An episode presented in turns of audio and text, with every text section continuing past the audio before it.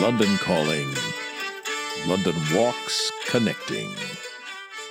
London Walks here with today's London Fix. Story time. History time. We have three lions in the cockpit. All right, the control tower operator replied. Put them in your tank. Okay, the control tower in question was in Brussels. But this one counts because the plane, a Swiss chartered cargo jet, was flying from Frankfurt to London. It took several minutes to convince the Brussels control tower the story was true. The pilot, understandably enough, was seeking permission to make an emergency landing. The lion cage was at the back of the fuselage. The lions got out. The pilot heard sniffing behind him. When he looked over his shoulder, he saw two lions coming toward him. When the plane came in to land, two of the three lions, Olaf and Percy, got aggressive. The co pilot grabbed a hatchet to fend them off. He was badly scratched in the leg. Some landing, some flight, some passengers, some control tower. For the record, Percy and Olaf and their better behaved companion were on their way to Lord Bath's zoo at Longleat. Anyway, that's our approach and landing to our July day in question, July 15th, 1966. The big story was, of course, the World Cup. All eyes that day were on Liverpool, where Brazil beat Hungary 2 0. Both goals were free kicks, one of them scored by the GOAT, the GOAT, to use that fine American acronym, the greatest of all time, Pele. Other news? Well, it was the summer of the miniskirt, and push button telephones, and LBJ in the White House, and Harold Wilson in number 10 Downing Street, and yes, the monstrous Vietnam War. Nothing about the World Cup on the front page of the Times, though. It led with financial news, bad financial news for this country. New pressure on the pound, wave of selling on the stock markets. The other big front page story was American. The headline claxoned National Guard called out in Chicago, followed by, and this kind of language would not be used today 30 Negroes held on suspicion of plotting treason. And that connects, after a fashion, with the London story I want to focus on. But I'm going to save that for last. Let's find out a bit more about what was going on in London on this July day in 1966. 675 cases of gin were stolen in Kennington. A federation of thousands of shops gave a thumbs down to credit cards. They said, We're not accepting them. Talk about the commercial equivalent of Custer's last stand. Kidnapped bandits in Marylebone got two and a half thousand pounds. And London was agog at an American artist who paints entirely with a spray gun. There were Nazi songs and fights at a bookshop in Kennington. The Royal Philharmonic Orchestra won its fight to retain the prefix Royal. Telephone subscribers in the Chiswick area had a losing battle on their hands. They were told they would have to wait 18 months for connection.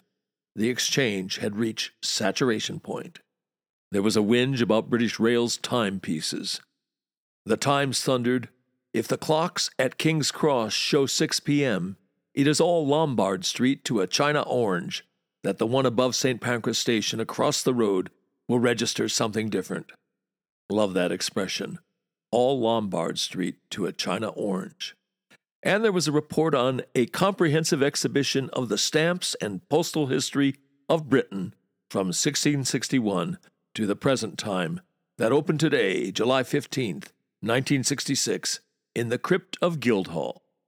1661 because that was when Henry Bishop introduced the first postal marking.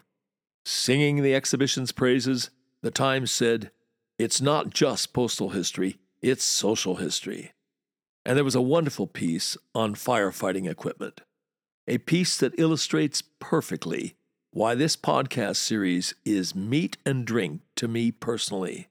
I'm learning things. This detail, for example fire brigades existed in ancient Rome but not until 1698 do we hear of firemen in England when the hand in hand, a London insurance office, appointed firemen from among the Thames watermen.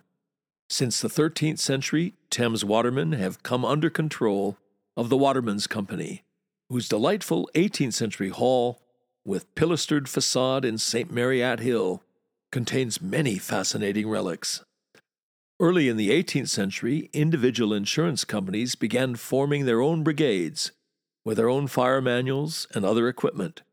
They marked the buildings which they insured with their fire marks or fire plates, at first of molded lead, later of stamped metal blazoned in colors with their crests or marks.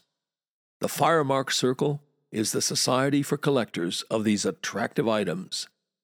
At first, the companies only fought fires in buildings bearing their marks, but in 1832, the London Fire Engines Establishment was formed by an amalgamation of 30 insurance companies. Well, I'll definitely come back to this one. It's a gold mine of information about early firefighting equipment, all the way back to the early 14th century. Stay tuned. And that brings us to a brave man, a London hero, Asquith Camille Xavier. Mr. Xavier was 45 years old. He was born in Dominica, in the Windward Islands, in the British West Indies. He emigrated to Britain in 1958. He'd been talked into coming over by British Railways recruiters. He began work at Marylebone Station the day after his arrival. He worked first as a carriage cleaner and a porter. In the spring of 1959, he was promoted to guard. Opportunities were restricted at Marylebone. Several mainline services had been closed and the workforce cut. But there were opportunities, new openings, at Euston Station, thanks to the electrification of the West Coast Main Line. Mr. Xavier applied for a job as a guard. He was turned down because of the color of his skin. They were blunt about it. Asquith Xavier was told the local department committee, LDC, of the National Union of Railwaymen, NUR, at Euston was not prepared to accept on promotion the transfer of colored staff to Euston. Asquith Xavier appealed the vile decision. Enter a second hero, James Prendergast, the Assistant Secretary of the NUR's Northwest London District Council. He appealed to the union's national leadership. He got no response from the national leadership. After six weeks, he went to the press the Euston Color Bar, and the apparent connivance of both local management and men in its operation received critical coverage in much of the national daily press in July 1966. Questions were raised in Parliament. That did the trick.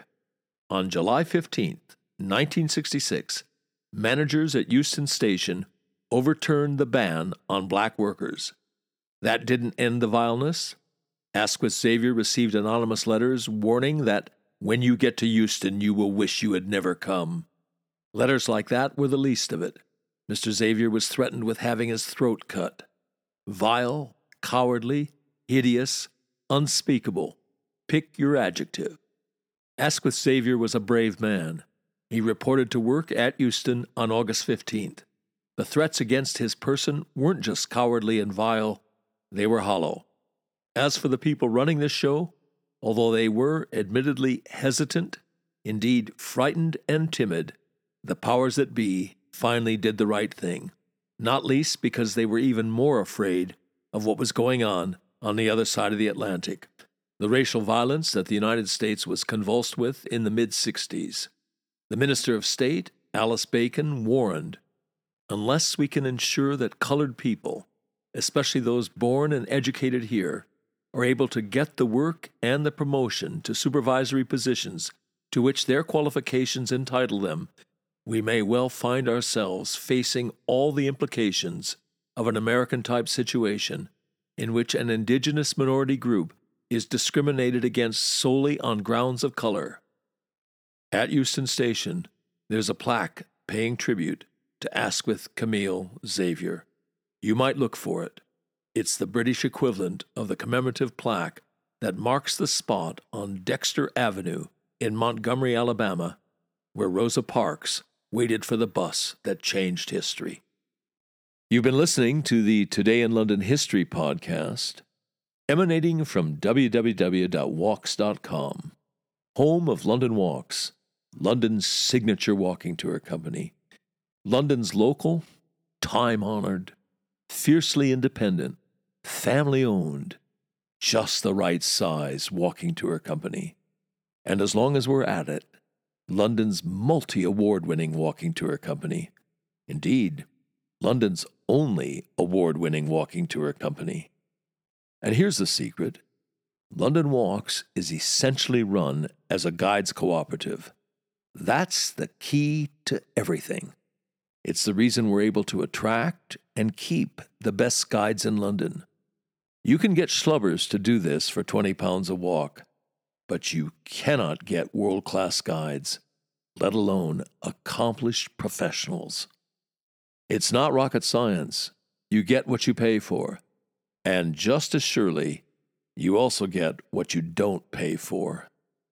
Back in 1968, when we got started, we quickly came to a fork in the road. We had to answer a searching question Do we want to make the most money? Or do we want to be the best walking tour company in the world? You want to make the most money, you go the Schlubbers route. You want to be the best walking tour company in the world.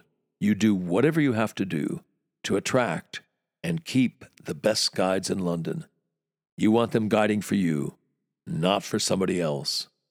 Bears repeating the way we're structured, a guides cooperative, is the key to the whole thing.